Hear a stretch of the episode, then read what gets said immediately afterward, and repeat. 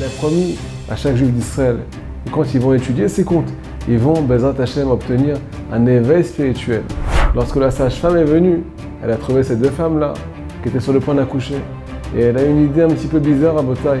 Elle a décidé d'échanger les bébés. On appartient à Kadosh Baruch Notre âme été collée à lui. Sauf que, au moment de la naissance, il y a un petit problème qui s'est passé.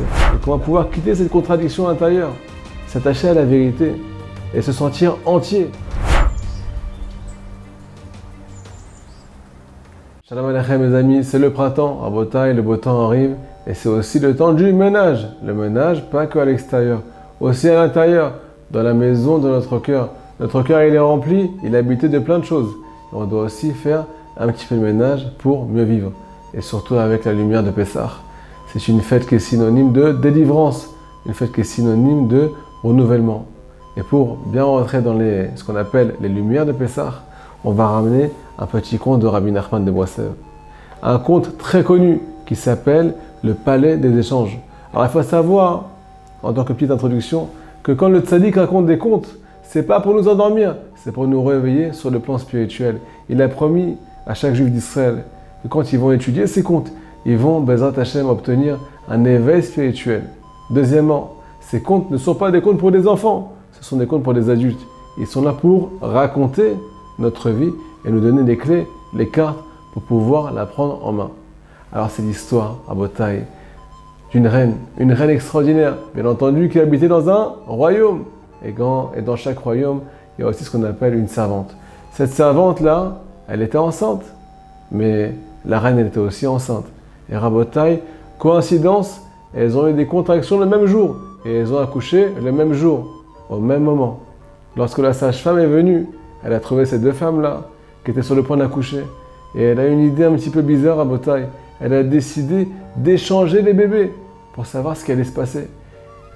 À quoi ça va ressembler quand le fils de la reine va grandir dans le royaume de la servante, dans la maison de la servante, pardon. Et à quoi ça va ressembler quand le fils de la servante va grandir dans le palais du roi. Imaginez-vous la suite. Le fils du roi qui grandit chez la servante. Il a des bonnes manières, il est fin, il aspire à ce qu'on appelle la royauté, il a des finesses, il a beaucoup de finesse d'esprit mais l'environnement, il n'est pas terrible. Et à l'inverse, le fils de la servante qui grandit dans le royaume. Imaginez-vous, il est à table avec le roi, avec la reine, il met les doigts dans le nez, il mange avec les mains, il ne sait pas se tenir. Il est attiré par ce qu'on appelle la chasse et tout ce qui est côté animal. Alors comme vous l'avez compris les amis, on parle de nous ici. À la base, chaque juif d'Israël est appelé Ben Meler, le fils du roi, Bat Meler, la fille du roi. On appartient à Kadosh Baruch à la base, on était dans le royaume avec Melach Melachim, avec le roi du monde. Notre âme était collée à lui. Sauf que, au moment de la naissance, il y a un petit problème qui s'est passé. La sage-femme, qui fait référence au Yetzerara, elle n'est pas très sage. Elle a échangé les enfants. Elle nous a fait naître dans la maison de la servante Rabotai. On a été éduqués par un monde complètement matériel. On est complètement spirituel à la base, mais on est né dans un, dans un monde complètement matériel. On a été éduqué par ce monde. On est séduit par ce monde. Un monde qui n'inspire pas beaucoup à la spiritualité. Et là, à on a un très grand problème. Parce que d'un côté, on est séduit, on est attiré sur le plan, pas physique, sur le plan spirituel, à notre source, à Akadosh Borou, parce qu'on est ses enfants, les enfants du roi. Mais d'un autre côté, on est, aspiré, on est attiré pardon, beaucoup plus sur le plan, pas spirituel, mais sur le plan physique, par ce bas monde, par le Yetzirah. Alors, comment arriver à s'en sortir Et comment, comment retourner à notre source? C'est la question du cours. Alors la solution les amis, eh bien tout simplement commencer à se rappeler d'où on vient. Qui on est vraiment? Les enfants du roi. Même si on est dans une atmosphère complètement différente. Peu importe où on est, peu importe notre, peu passé, peu importe nos amis. Nous à la base, on est les enfants du roi. Il faut tout le temps s'en rappeler parce que c'est la seule chose qui va faire qu'on va pouvoir faire un pas en avant dans notre vie. Et qu'on va pouvoir retrouver notre source. Et qu'on va pouvoir quitter cette contradiction intérieure. S'attacher à la vérité. Et se sentir entier.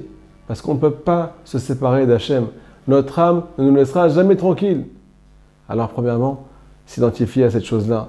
Deuxièmement, commencer à agir de la sorte. Commencer à agir comme le fils d'un roi. comme la fille d'un roi, faire des efforts chacun à son niveau à Botaï.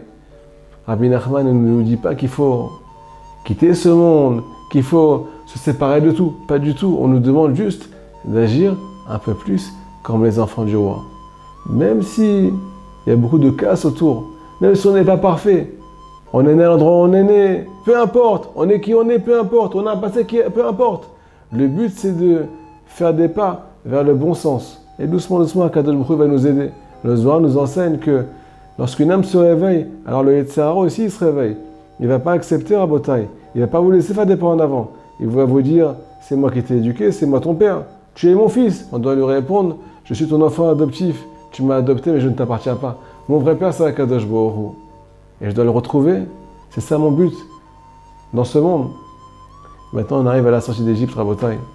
Comment cher Rabbeinu, il a voulu délivrer le peuple d'Israël Il a été voir Pharaon, il a été voir la servante, le royaume du mal, l'endroit où le peuple d'Israël est né. On est tous nés en Égypte. À la base, on était 70 âmes. On est devenu 600 000. Où ça? En Égypte. Tout le peuple d'Israël est né en Égypte. Alors qu'à la base, on était en tas d'Israël. On descend de Yaakov Avinu, qui habitait en tas d'Israël. Et qu'est-ce qui s'est passé? Quand Pharaon a entendu la mauvaise nouvelle pour lui et la bonne nouvelle pour nous, qu'on allait les quitter, qu'est-ce qu'il a dit? T'as vu leur tronche T'as vu à quoi ils ressemblent? C'est des esclaves Ce sont des esclaves.